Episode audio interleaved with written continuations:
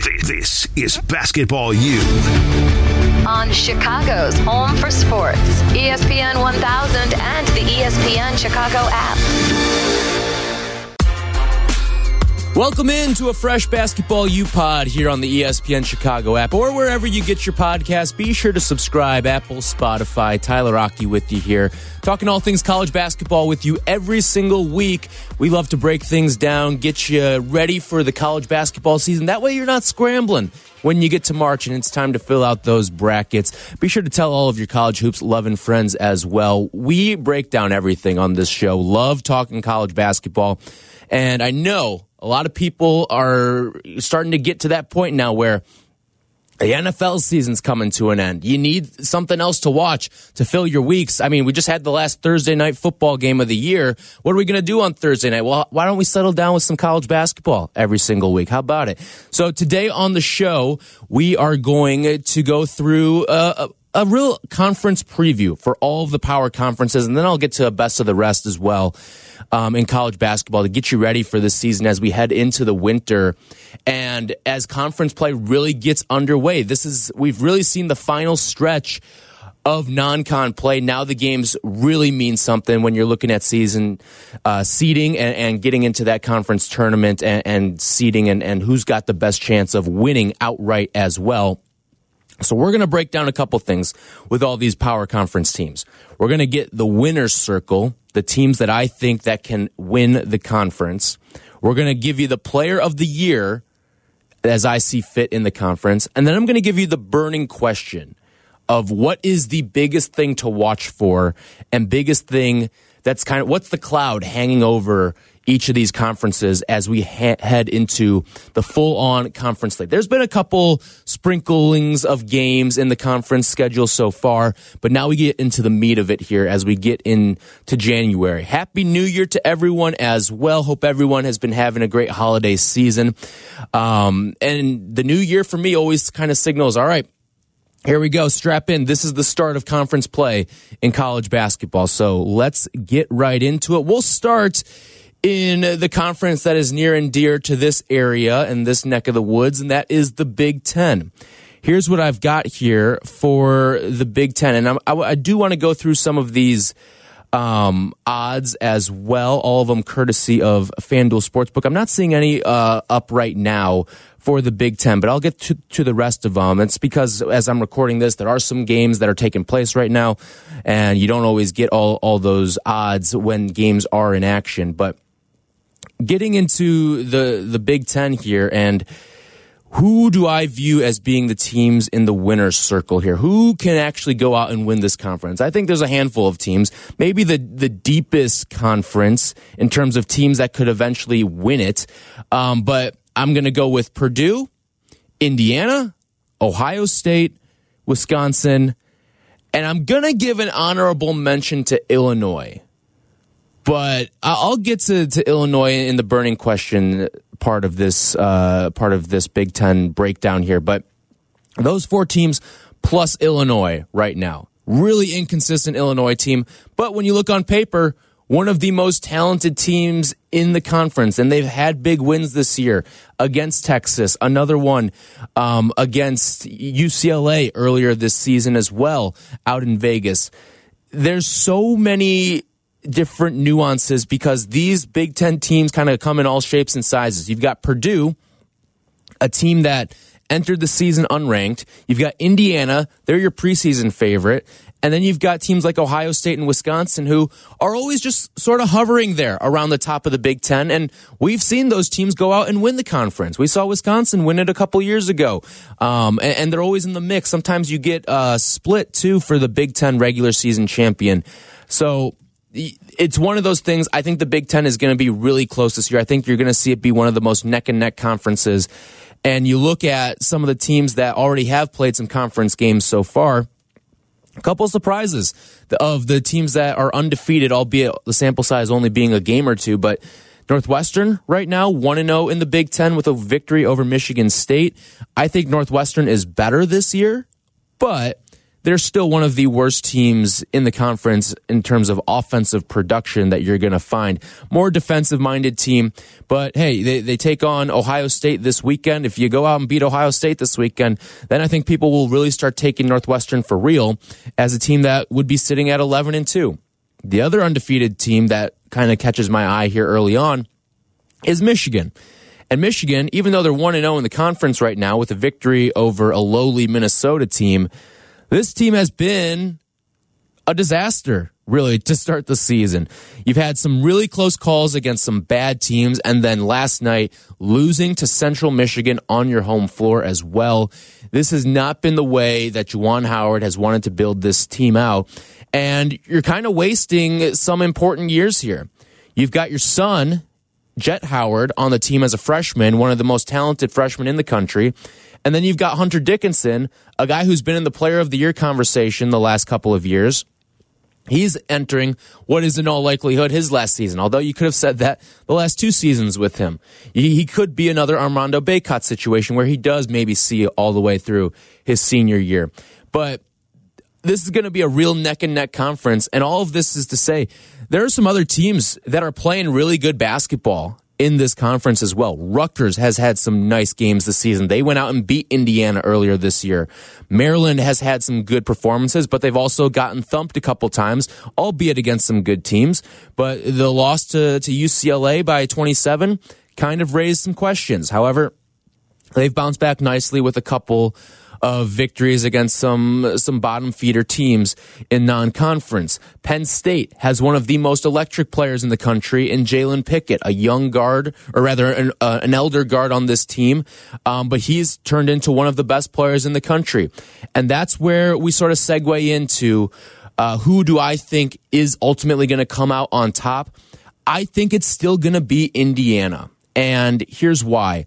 I look at Indiana as a team that even though they they have the the loss to Rutgers this season in the conference, they have played a really tough schedule in the sort of the middle section here. They really challenged themselves. They didn't go out and do the the the feast week tournament, but they made up for it with the back-to-back schedulings of Arizona and Kansas. Now, they did lose both of those games by double digits, but I think it taught them a little bit about all right, that's what the, the best of the best is going to look like night in and night out. And you still have the talent on the team to go out and be this top level team. And I think part of the reasons why there have been some hiccups for this team is there have been some injuries. Jalen Hood Schifino, one of their top freshmen, who's a 38% shooter from three on a team that needs three point shooting this year. I think that that his emergence and his return to the lineup on a consistent basis is going to be really important for this team. Xavier Johnson, a senior guard, he's battled some injuries. He got injured early in that Kansas game, but I think his return is going to really help this team. I the one thing I, I need to see is that we know what Trayce Jackson Davis is, and he's missed a couple games as well. He's a dominant force inside who's going to shoot the three ball at a high level on this Indiana team. Miller Kopp looks like a really nice start to that. He's shooting 45% from distance to start the year. So I like what Miller Kopp can bring to the table, but they're going to need to find a couple other pieces. Tamar Bates has had a nice start from distance at 42%, but if Indiana wants to be this real complete team, I think they need to be one of the top three or four teams from three point in the conference. And they're a team that doesn't shoot a lot of threes, but they're going to have to make them at a high clip. We've seen in the past, I think another good example of this that you're seeing in college basketball now is Virginia, a team that has shot the ball at a high clip from three, albeit they're not shooting a lot, but they're maximizing those attempts to the best of their abilities, game in and game out, and that's why they've had early success. I think that this Indiana team, you've got a good coach with Mike Woodson, a guy who knows how to drop the X's and O's, but they're going to have to find that level of consistency when it comes against these really strong teams. And they're going to have to find their way on the road as well. They did have the, the nice win against Xavier earlier this season on the road, but Rutgers on the road, lose by 15, neutral site against Arizona, lose by 14, albeit they were hanging in that game for a good portion of it. And then Kansas getting their doors blown off at the Phog by 22 points in that one. But I think that that Kansas game was more Indiana playing poorly as opposed to, or I think it was more, yeah, Indiana shooting themselves in the foot with turnovers and stuff like that, as opposed to Kansas playing a really good game. 23 turnovers in that game for Indiana. So they'll have to shore some things up, but I think they can. I think they've got a veteran group with some splashy freshmen and young guys that can ultimately win this conference. My player of the year, it's it's pretty easy right now. It's clear, pretty clear cut and dry, and it almost reminds me of what we saw a couple of years ago, actually, when Luka Garza won the Player of the Year, not just in the Big Ten but nationally as well. Zach Edey right now is the runaway favorite to be the Player of the Year in college basketball.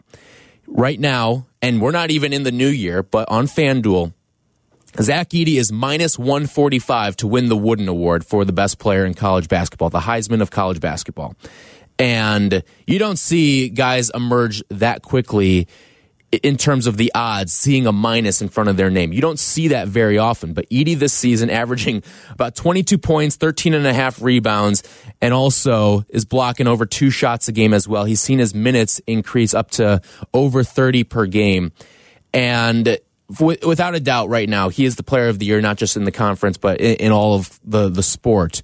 However, I don't want to discount what's happening with Jalen Pickett at Penn State because he has been phenomenal this year. A guy that transferred in from Siena a couple years ago, but to start the year, he's averaging 16 points, seven and a half rebounds, seven and a half assists as well. He's doing it in all phases of the game, and he's a six-four guard, and he's averaging uh, over seven rebounds in a, a very, very talented conference. I'm excited to see what Jalen Pickett does for the rest of the season. We'll see uh, I think we'll see a couple of triple doubles out of him this year. He's just that type of player. But will his team be good enough for him to actually garner the uh, Big Ten Player of the Year? I don't know if he'll get to that point, but a senior guard that kind of fits the criteria of what a lot of these voters look for. And I, I think that with, with Pickett, it reminds me why it reminds me of the Luka Garza versus uh, Ayo Dosunmu debate from a couple of years ago is because again, you got a big who's scoring a lot, rebounding a lot, putting up these gaudy numbers. And then you've got the guard who's kind of the reason why his team's winning a lot of games too. Like without Ayo Dosunmu, the, like there was some auxiliary help, obviously Kofi Cockburn and then Trent Frazier, but Ayo was the engine for that team. He hit those big time shots, and I think we'll see Jalen Pickett hit some of those big time shots. Whereas you're not going to see Zach Edey. They're not drawing up a lot of plays for him down the stretch. Maybe a tip in play, but that that's where I see the Player of the Year race right now in the Big Ten. I like Edey to win it but I don't want to discount what Jalen Pickett has done so far this season. My burning question, and I'm going to cheat here on, on the Big Ten here, and I think it's valid because we are in Big Ten country here in Chicago. I've got two. Who is Illinois? Is number one. Because this is an Illinois team that, to start Big Ten play, already has dug itself into an 0 2 hole. They lost to Maryland on the road. Nothing wrong with that because Maryland is a, a, a solid team and then you lose to Penn State by 15 at home. Now, I know I just pumped Jalen Pickett's tires right there, and he was great in that game 26 and 6, only turned the ball over twice. But this is an Illinois team that should be one of the best teams, not just in the conference, but in the entire country on paper. And you're losing by 15 at home in your home opener for the Big Ten. That cannot happen in a December game. Not just that, but they also go out and get blown out by Mizzou as well in the bragging rights game. Neutral site game, but this is a, a game that has tripped up Illinois in the past, but Illinois is certainly the better team than Mizzou, and it dropped them from 19th to 31st on KenPom at the time. They did go out and pick up a win against Bethune Cookman, but after all, that is Bethune Cookman. So, who is Illinois? And I think there's a lot of consistency issues for this team and none better than one of the guys who is one of their best players in Terrence Shannon. There's games where you'll see him go out there and hit eight three pointers. There are also games where you'll see him go out there and be a liability from distance. Go 0 for 5. He's got a couple of those already built up. This team needs to find a consistent level. I like their point guard, Skyy Clark, the freshman, five star that decommitted from Kentucky and joined them. But you've got some championship caliber guys on this team. Matthew Matthew Mayer transferred in, and he's kind of he's being forced into this leadership role because he's coming from a championship program in Baylor. You've got some guys that have big time experience on this team, and I think you need to see that sort of play play out this year. When you have as many new pieces, especially new pieces in big roles, there's going to be some growing pains. You look at what this team was from a season ago. It did not have Matthew Mayer, it did not have Dain Dainja, it did not have Terrence Shannon, it did not have Skyy Clark and those are four of your most important players. I think there's going to be growing pains with this Illinois team, but there's a, a stretch in January, the middle of middle end of January, that I think is really going to define who Illinois is as a program this year. You're at home against Indiana. You're on the road or at home again against Ohio State with a five day gap in between, going to uh, Thursday to Tuesday with no weekend game and then you've got a road game against Wisconsin. I want to see how Illinois gets up for those three games because I think those three games are going to define the entirety of their season right there. The other burning question I have for the Big Ten is can Purdue sustain this? They are the number one team in the country right now and very much playing like it too. But they began the season unranked, and that always gives me a little bit of a cause to pause because I look at Purdue undefeated right now, 13 and 0. They were fantastic in the PK 85. They crushed Gonzaga. They crushed Duke. They had a, a great comeback win against Marquette, who's playing some good basketball. Um, but then you got into some of these other games. After the PK 85, you go out and play Florida State, one of the worst Power Five teams in the country, and you beat them by 10 on the road. They're a team that I think matches up actually pretty well with Purdue because of the height that they can throw at them. Um, but I think a lot of people thought Purdue would maybe beat Florida State by 20 plus points after having that level of success against Gonzaga and Duke. You go out, you kill Minnesota in the opener of the Big Ten, but then you got into some close games. Overtime against Nebraska, I don't think a lot of team, a lot of people expected that to be as close as it was.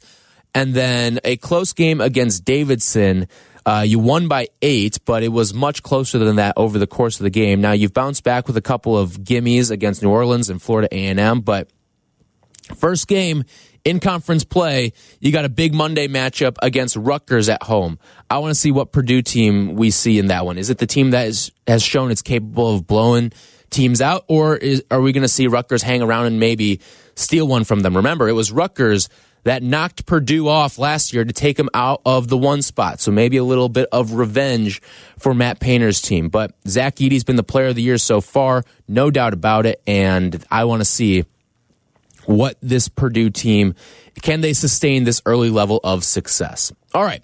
That was the Big Ten. Let's move on to the conference that I actually find most fascinating for this upcoming season, and that is the SEC. So, looking at what is happening in the SEC, a ton of great teams in this one. It honestly reminds me a little bit of the big, not in terms of style of play, but in terms of caliber of teams. It reminds me of a couple of the Big Ten conference teams that we, conference uh, teams, yeah, I guess I should say.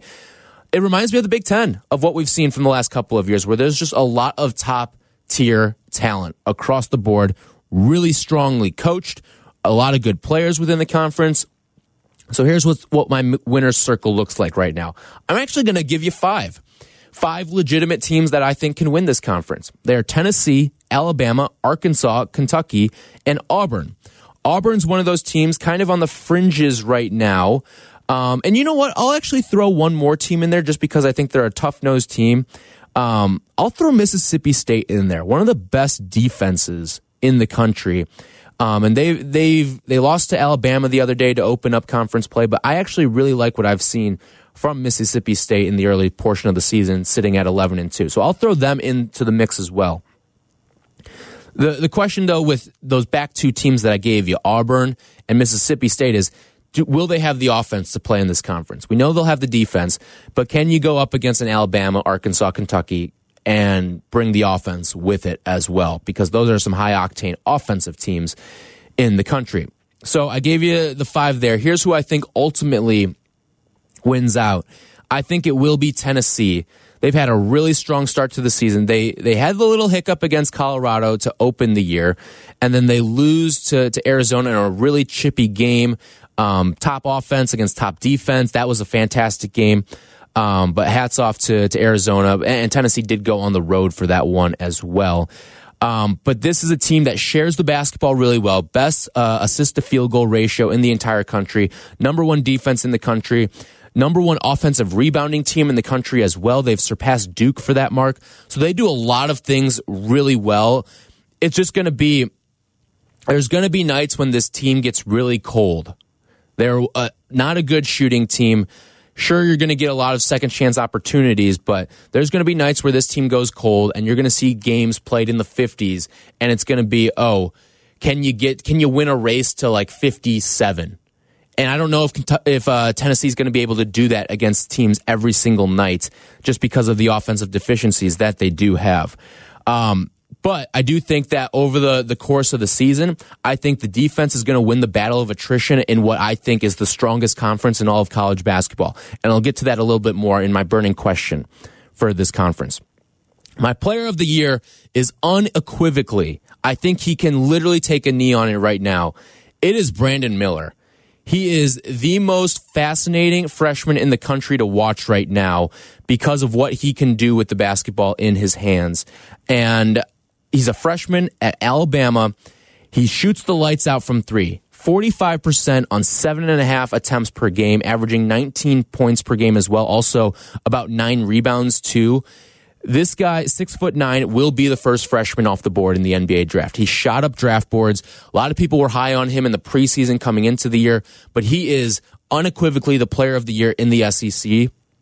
And that's coming from a conference that had the National Player of the Year last season with Oscar Tshiebwe at Kentucky.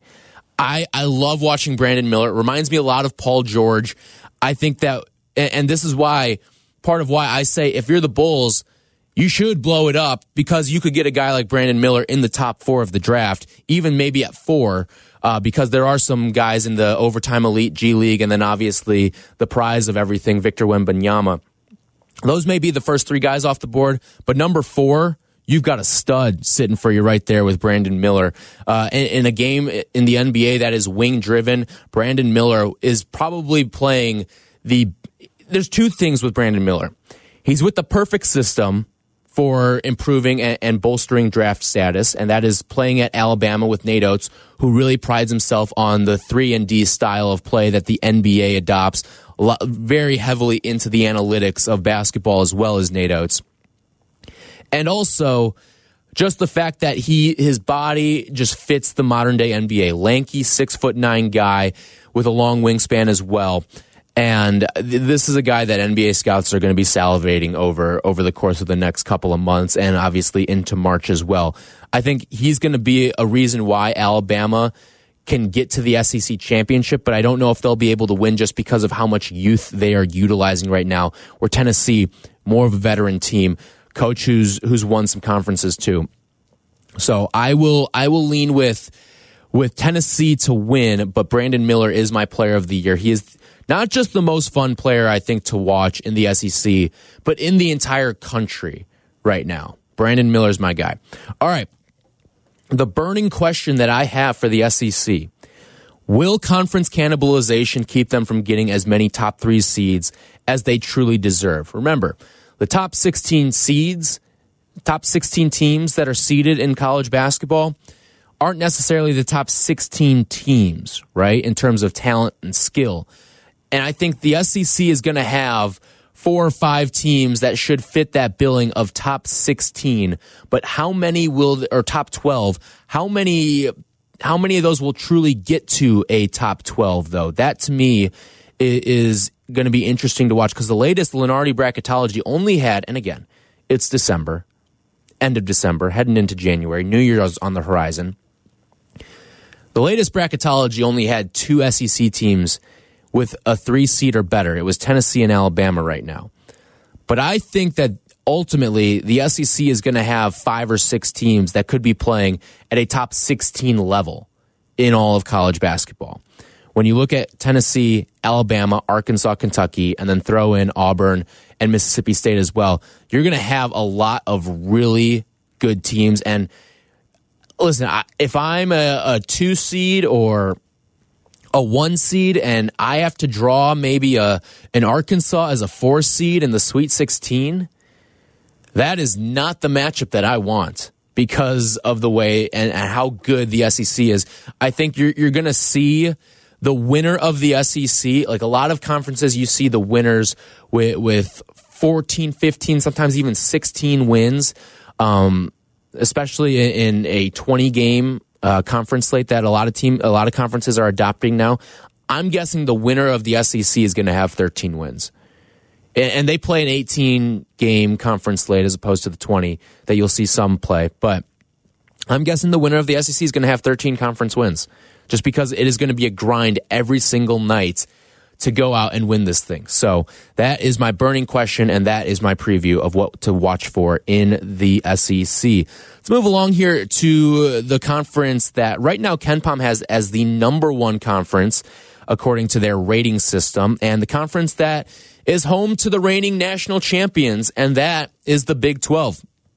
My winner circle for the Big 12, I've got Kansas, I've got Texas, I've got Baylor, and then I've got a steep drop off after that. There's some solid teams in the Big 12. Everyone's sort of bunched in. Nobody's bad, but nobody's really that good. And actually, you know what? I'm going to throw one more in that I, I am just looking right now that I miss, and that's TCU. I'm going to add TCU to the mix right now. Um, I've actually been really impressed with the way they've rebounded after an early season bad loss to Northwestern State. I, I do have a future on FanDuel of TCU to win the national championship. I believe I got it at like 50 to 1. Um, but right now, when you look at the, the odds on FanDuel for the Big 12, Kansas is your leader at plus 185, followed by Baylor and Texas, each at plus 300. And then you got TCU at plus 900. I think there's some value there to throw on TCU. They've really taken care of business. They're well coached uh, with Jamie Dixon, who you may remember from his time at Pitt. I, I really like um, this TCU team as maybe a surprise in college basketball for this season. But Kansas is the team that I'm going to roll with to win yet another Big 12 regular season. They have just looked like a juggernaut here to start the year, 11 and 1 with their lone loss coming in the Battle for Atlantis championship to Tennessee. Um, you took care of business against Indiana. Mizzou's a team that's actually been pretty good so far in the confines of the SEC. Um, and you killed them killed them 95 to 67 and you also took down Seton Hall another power conference team 91-65 so they've blown out some some teams including Indiana. And I don't even think we saw Kansas at their best. And they just have all the pieces. Right now in a sport that is starving to find guards in a sport that relies so heavily on guards too Kansas has one of the best in Dajuan Harris. He's been a steadying force, and he just looks like a guy who's won a national championship. And that's exactly what you want at the point guard position if you're Kansas. So Dajuan Harris, along with Jalen Wilson, who is my player of the year in the conference. You know, I, I brought up the odds earlier with um, the national player of the year, and Zach Edey already at a minus 145. I think there is some supreme value on Jalen Wilson right now to win this at plus a thousand. He is currently tied for second in terms of the odds alongside Oscar Tshiebwe. Um, but Jalen Wilson so far this season, let me read you his stats. Averaging 21 points, nine rebounds, and about three assists.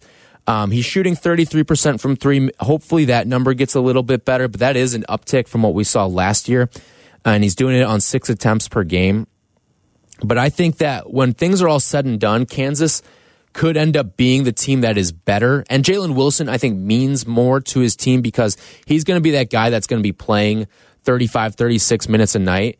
And I, I think that he's going to be more adept to stay out of foul trouble as opposed to Zach Edey, who may get into a lot of foul trouble and may have to sit out some games for significant time because of the nature of just big men get in foul trouble, right? Like that's just a trend that you see in, in not just college basketball, but every level of basketball. Big guys foul, guards come to the basket and get hacked. It happens. You're going to have games where Zach Edey fouls out. Zach Edey maybe only plays 20 minutes per game, all because of foul trouble. And That's why I'm looking at the odds and, and on FanDuel, plus a thousand looks pretty tasty to me. So I, I, like Jalen Wilson as my player of the year. I do have a future on him on FanDuel at plus a thousand to to win the player of the year nationally as well. Here's my burning question for the Big 12, and that is what is Texas without Chris Beard? If you remember, Chris Beard currently on an indefinite suspension from Texas after he was charged with assault by strangulation and suffocation on a family member, which is a third degree felony in in Austin, Texas. So he has been suspended over the last couple of games and Rodney Terry has been the interim coach for the Longhorns for the last I believe 4 games it is for Texas. So, what is this Texas team going to look like without him? Yes, they're 4 0, but Chris Beard is the engine for this team and the reason why the turnaround has happened so quickly and they look like a really good college team. Like under Shaka, they had moments, but you always knew like the Shaka stink was eventually going to weed that team out from actually having success in the postseason. Chris Beard has gone to a national championship. So, with his future in significant doubt, what can this team be with an interim coach? You're 4 0 right now, but your wins are Rice, Stanford, Louisiana, and Texas A&M Commerce.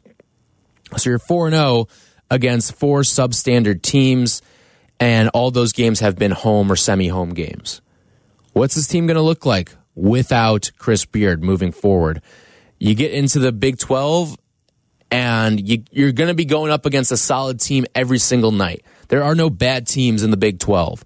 So I I don't know how that's going to affect Texas. I, I, think it's it's going to hurt more than it'll help. And obviously, I'm not calling for Chris Beard to to be rushed back uh, into the the fold and be put back on the sidelines because I think that you do have to let this process play out before you do make any sort of rash decision in either direction.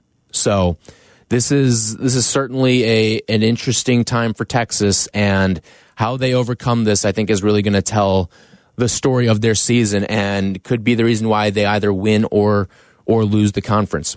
All right, let's move on to the Big East here, and my winner's circle is a circle of one.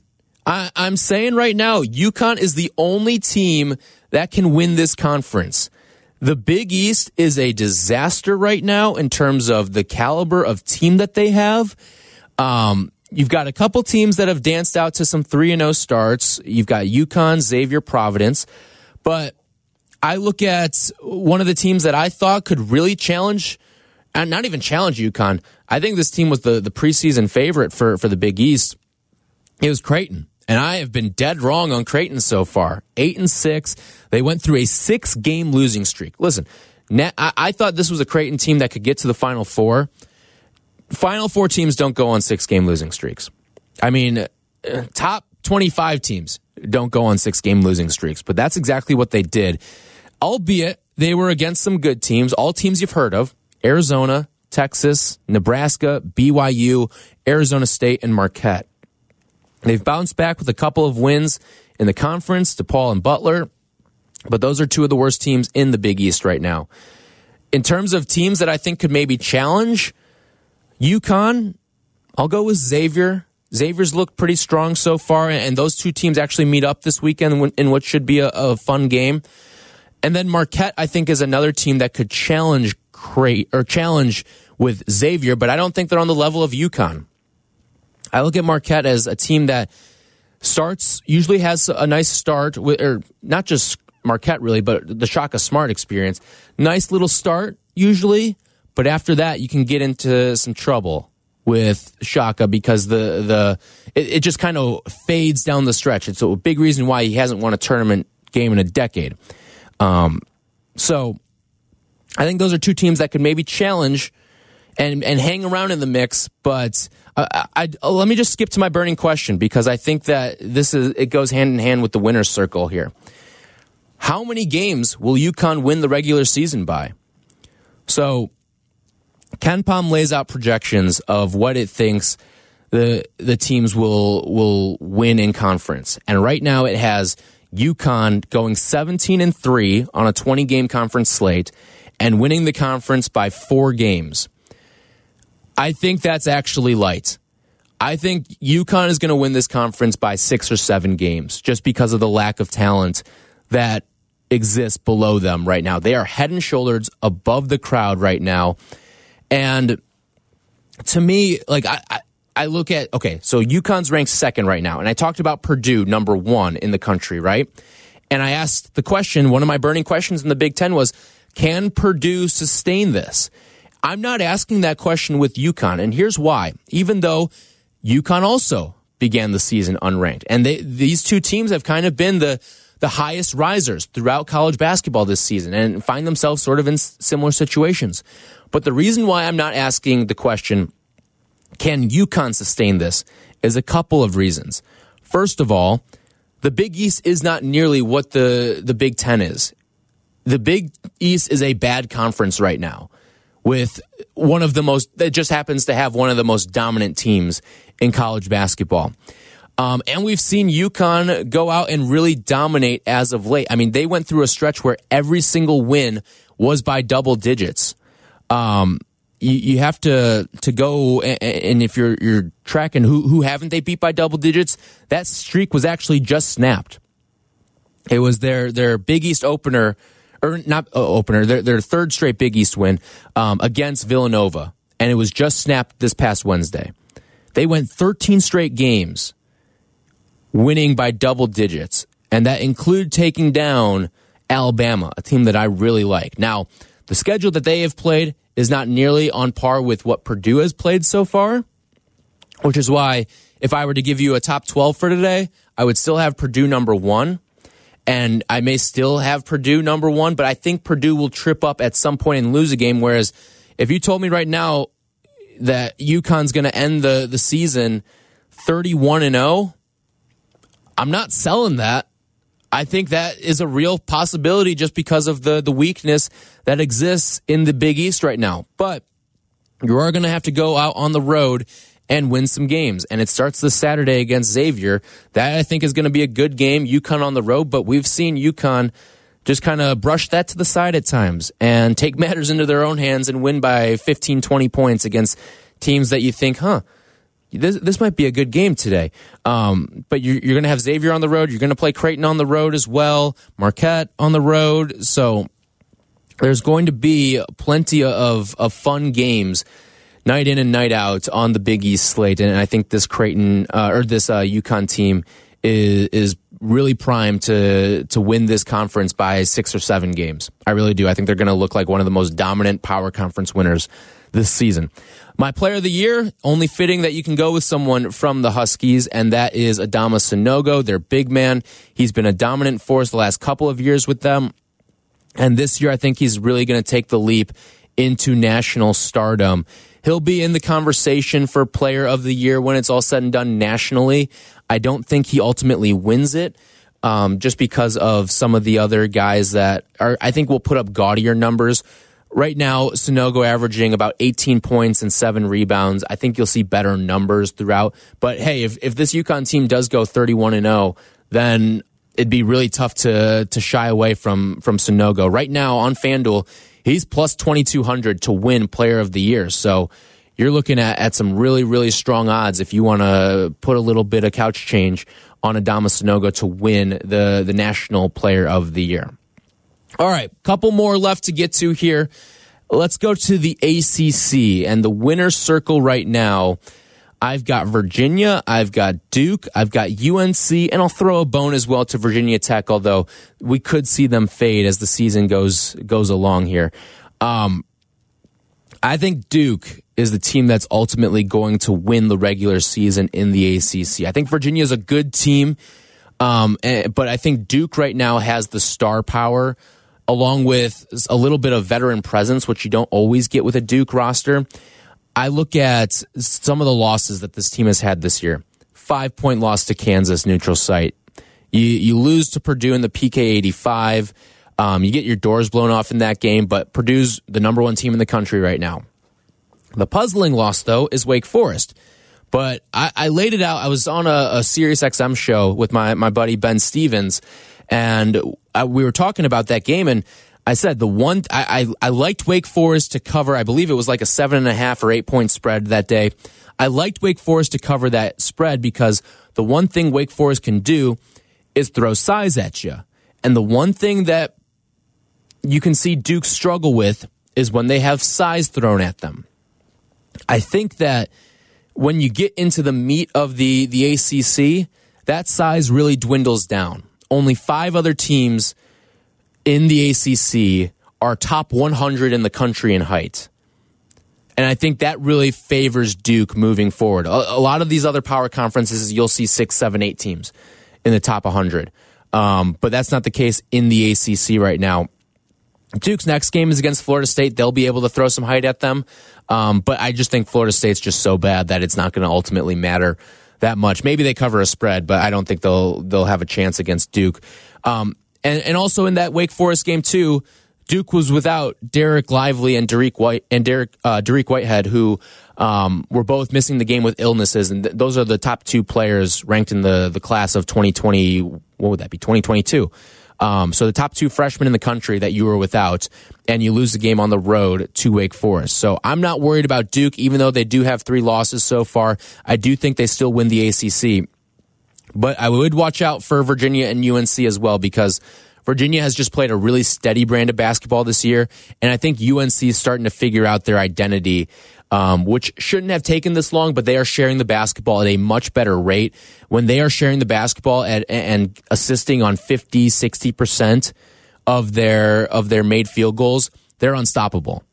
It's just when you see some selfish basketball and you see some chucking, that's when the team finds itself in a little bit of danger. And that's exactly what UNC has figured out these last four games. They, are on a four game winning streak and really have looked really good um, as of late. So I, I think UNC is going to be in the conversation, um, but they're going to have to continue to they're going to have to continue to show that they can share the basketball and not fall into these little holes and that four game losing streak that they had earlier this season. My player of the year in the ACC. This may be a, a one that people are surprised by, and I'm looking right now at the uh, at the KenPom because KenPom does its all, it updates this frequently. It's all KenPom team in the ACC, and it's a guy that's not on the list.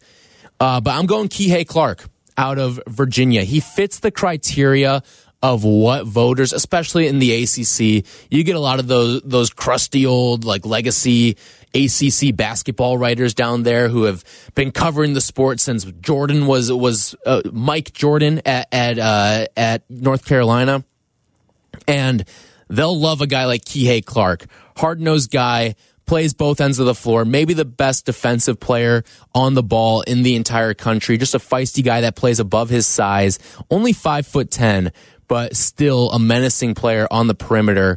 And he's a point guard, like leadership qualities, fifth year guy, has a championship under his belt. Like you can list the resume up and down and Kihei Clark fits it. He's just a college basketball dude he had a couple plays the other night against Albany where literally back to back possessions, he stole.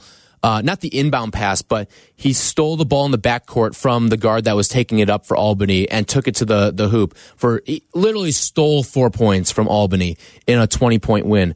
Um, but I think it's going to be Kihei Clark, um, and, and not just uh, does is he fantastic on the defensive end as well, but he's a great facilitator for this team. Five and a half assists and averages eleven point two points. But you got to remember too, like those aren't gaudy numbers, but for Virginia, when, when if you were to pace adjust these, you're looking more at like a seventeen and and eight type of guy and he's also going to get you a, steal and a half a game too. So I, I like Kihei Clark. He kind of just fits the bill of what the player the of the year will look like in the ACC. In terms of what the the odds are for uh, the ACC, actually, uh, I'm not seeing odds right now on on FanDuel right now, and that is because North Carolina and Pitt are in the middle of a game. But I will bring you those odds at another point in the se- in the season, and we can discuss where where they all land there. All right, let's move on to the Pac. Or no, my burning question for the ACC. I did not get to this. Will the ACC be the worst Power Five conference? Because that's been a, a topic of conversation. And one thing that KenPom does is they have their rankings of the conference, their conference power rankings, and of the Power power conferences, the ACC is last. Now, I think part of the product there is the fact that this is the there's more teams in the the ACC than any other conference. They've got 15 teams. You play a 20 game slate. You're going to have some clunkers in there, and when you have 15 teams, yes, you're going to have some bad. But right now, uh, uh you look at I look at when the ACC went through realignment, right, and they add Louisville, Pitt, Syracuse, um, Notre Dame.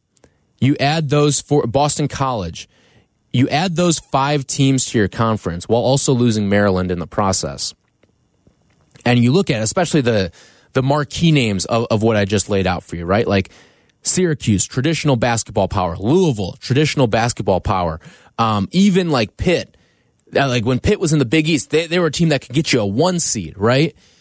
And those three teams have been absolute disappointments since coming to the conference on a regular season basis. Like Syracuse has had postseason success. Louisville has had regular season success, but you've never really seen those teams be in the mix for an ACC title. Pitt has been a disaster. BC is BC. I, I think you just kind of added them to to get that Boston market there. Um, but those, those top tier teams that you were expecting to come into this conference and, and be significant players for you just haven't been. Even Notre Dame hasn't been quite up to snuff in the ACC. So I think that uh, can the ACC be not the worst conference this season? I, I, think so. Like I laid out every reason why the Big East has been a disaster. I think the best of the best in the ACC will beat the best of the best in the the Big East. And I also think too, like I, I, don't look at the conferences and say you're only as strong as your weakest link. No, I, I look at it as for anyone that maybe like ran cross country or track, you know how this works. It and uh, or if you were like playing uh, high school golf too or college golf, it's you take like your top five or your top seven finishers. And I think if you took the top five, seven teams in the ACC, matched them up with the top five, seven in the Big East, and did like a little Big East ACC challenge, the ACC would whoop them the ACC would probably go five and two, maybe even six and one. So I I think that the ACC is not the worst conference, even though right now the KenPom metrics have them there. I think it's more of a product of the volume in the conference as opposed to the quality in the conference. Last of the power conferences here, and that is the Pac 12. I've got a two team winner circle. It is UCLA and it is Arizona. And I think that this conference is going to literally come down to the last game of the season in the regular season because it is UCLA and Arizona. Both of these teams will trip up at certain points in the Pac 12 just because of the way that the, the flight schedules are. You're on the road for a little bit. It's tough sometimes when you're away from your home court for that long in the Pac 12.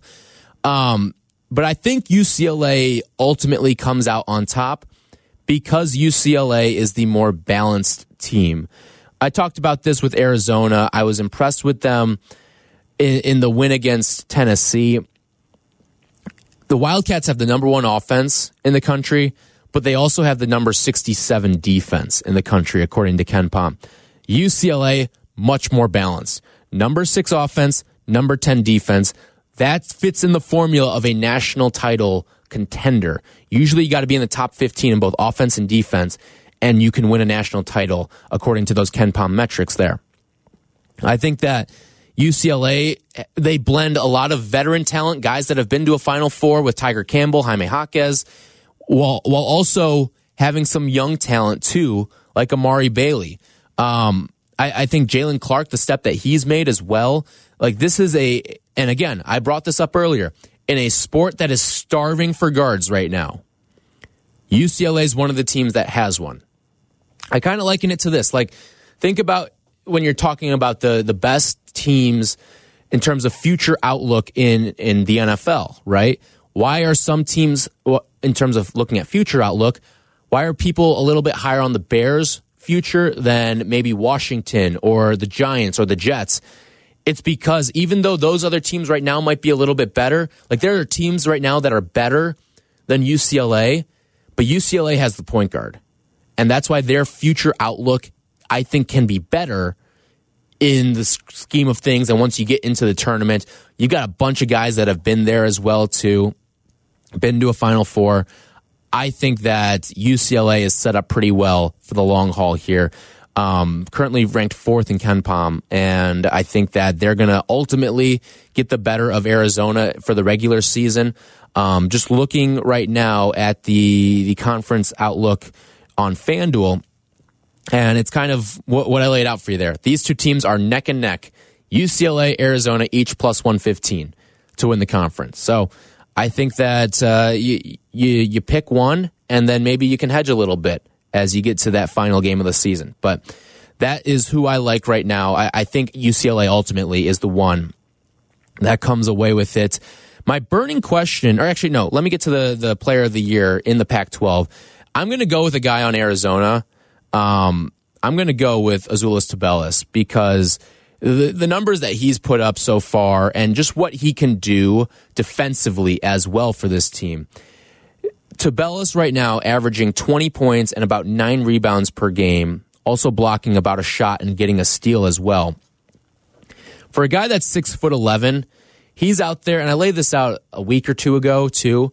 He's out there alongside Oumar Ballo, who's like your traditional anchor center, seven footer, 260 pounds, going to block a lot of shots, great interior presence. He's that traditional guy.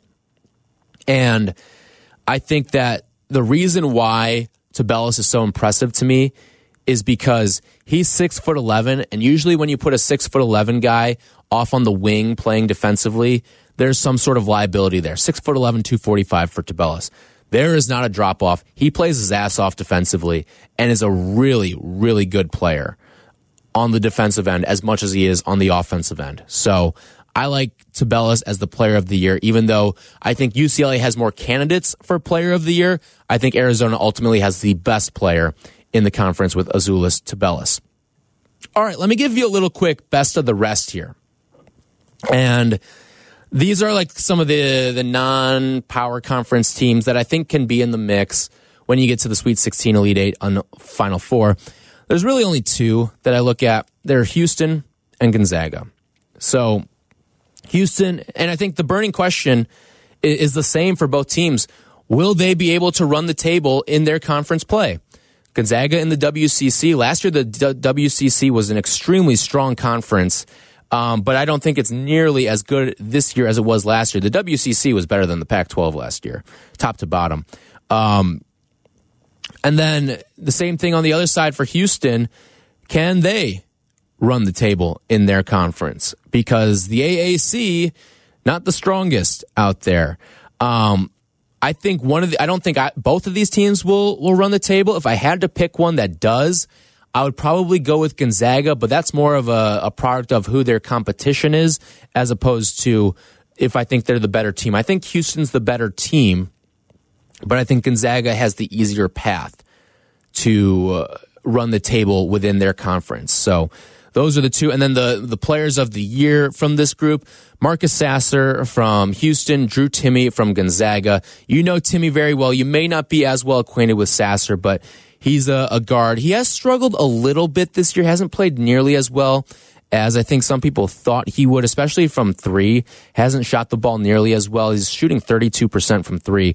Uh, usually, like a, a, I mean, last year was a 44% three point shooter before he went down with injury. And he's doing it on high volume too. He had 103 attempts in just 12 games last year. So, um, I, I think that you'll you'll see the you'll see him find his stride in when when the AAC opens up. He's gotten some help so far with Houston and some of these guys that have stepped up. Jarace Walker's been really good for them. He's a, a freshman, uh, four or five star guy. Uh, Jamal Shead has been another good guard to work alongside, but ultimately, I think Sasser's going to have to find that three ball touch. Um, and but he's just again, as I've said with a couple other teams.